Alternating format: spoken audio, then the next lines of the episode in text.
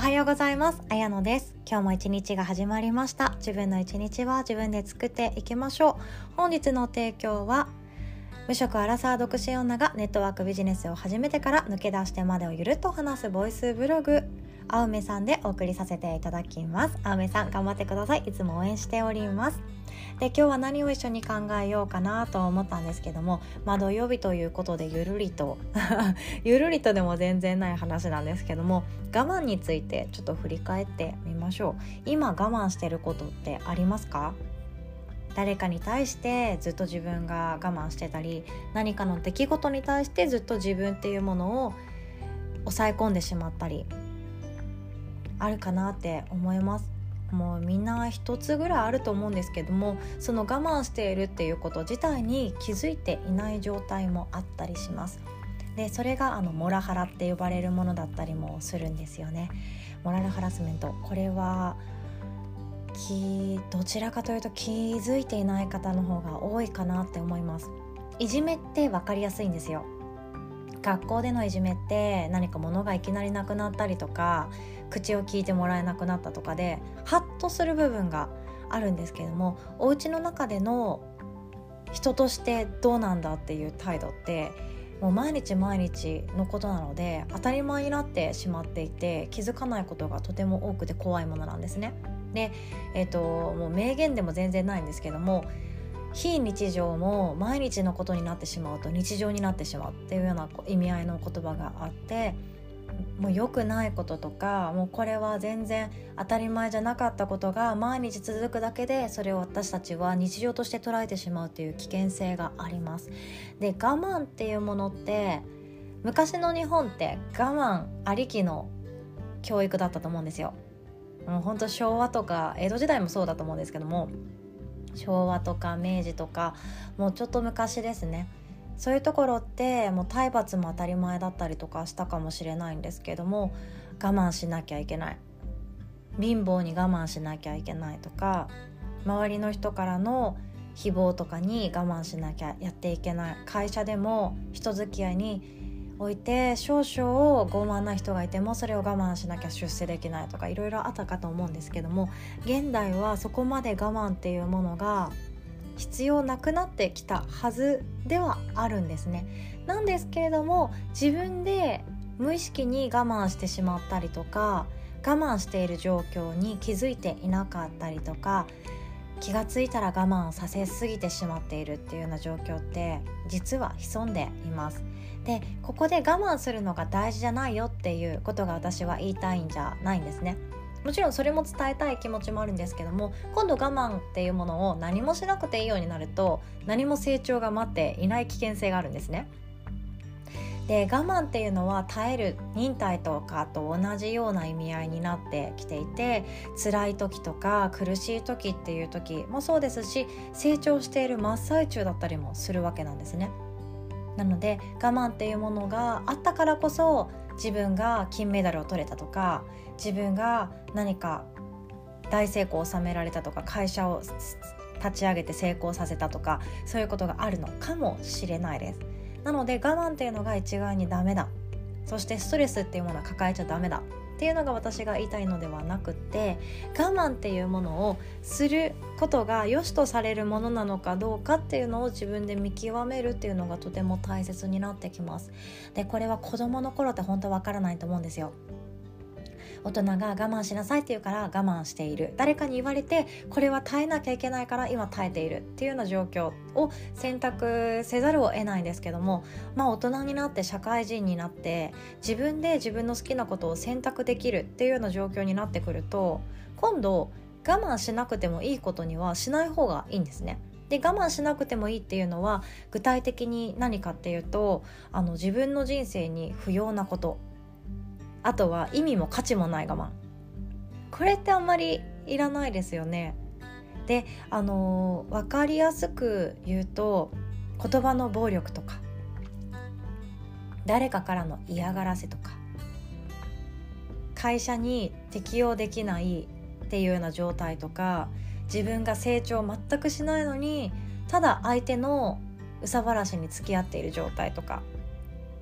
あとは何の学びにもならない。我慢ありますよね。なんかもうずっと石を積み上げろ。毎日毎日家の前に落ちている小石を積み上げろって言われてこれをするんだ。とにかくお前はこれはするんだって言われたところで絶対にやりたくないじゃないですか。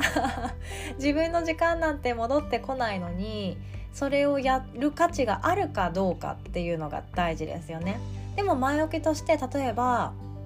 じゃあ何でしょうかね。精神的に自分がステップアップしたいとしましょう。でお坊さんとまではいかないけれどもどんなことがあっても動じない心にをなりたい心を持ちたいっていう意味でそういうふうに言われたらその石っていうものを積み上げるのにただ集中しているこの状態を瞑想状態と呼ぶんだ。この瞑想を味わってみなさいっていう前置きがあったら小石も積み上げる時間が一日の中でどこかあってもいいかなって思うんですけどもただ何の目的も言われてないし何が待っているか分かんないしどういうメリットが自分にあるかも分かっていないのにただただ耐えるんだ。石を積み上げ続けることだけに集中するんだ。我慢するんだ。そこから離れちゃいけないみたいな感じで言われたら辛いですよね。そういうことなんですよ。であとは自分の将来につながらない我慢っていうのも私はあんまりいらないんじゃないかなって思います。で誰かと仕事をする時にどちらかがまあちょっと何て言うか相手の意見を飲み込むというか我慢する譲るっていうような場面もあるかなって思います。会社で誰かと一緒にチームで仕事をしている時にも相手の意見を通してあげるっていうようなことが待っているかなって思うんですよね。でもそれって私は結構メリットが多いと思っていて歌詞を作ってあげる。相手に何かお礼的なものをする機会を作ってあげるっていうのは結構メリットが大きくって今度こちら側が何か頼りたかったりあの頼みたいことがあった時に言いやすいですよね。なのでそういうふうにこちらがちょっとだけちょっとした我慢をすることによって相手との関係が濃くなるっていう場合は私いい我慢だなって思ったりもするんですよね。なので今やっている自分の我慢耐えたり自分の意見を抑え込んだり自分の心に蓋をしたりもう固くしてしまって何も動じなくしてしまったりする我慢っていうその向こう側に何が待っているんだろうって考えてみてください。私は小学校の時に学校に本当に行きたくなかったんですね。まあ、中学校も正直行きたくなかったけど、まあ、部活が楽しかったから頑張っていきました。もうどこにきっかけが待っているかわからないんですけどもそのただ学校に行きなさい。行かなきゃいけないから行きなさいっていう言葉がですね私は辛かったんですね。でもなんで学校っていうものが義務教育になったんだっていうことを学んだりどうして学校に行かないと困るのか。そして自分の夢がこういうことをやりたいとかああいう人になりたいとか何かをやってみたいって思った時にその学校に行ってないっていうのがどういうデメリットになるのかっていうのを話してくれる大人の人に出会えたんですね。なのでその我慢する向こう側に何が待っているかっていうのが見えた瞬間私の心はちょっとだけ柔らかくなりましたあ文字が読めないと困るのかとかお金の計算ができないとあ困るのかとか社会とか歴史を知っていないと失敗から学ぶことが減ってしまうのかとかもう理科もそうです生物もそうですよね。ただやりなさいとかただ勉強しなさいただ大学受験頑張りなさいってすっごい苦しいんですよ。でもその向こう側にあなたの輝かしい未来が待っているからこそチャレンジしてほしい。その親心が見えるとあそうなのねって言って少しの我慢ならやってあげようかなって思えたりもするんですよ。仕事も似たようなところがあると思います。もう初めの新卒12年目なんてもうボロ雑巾のように使われる瞬間がある職場もあると思うんですよ。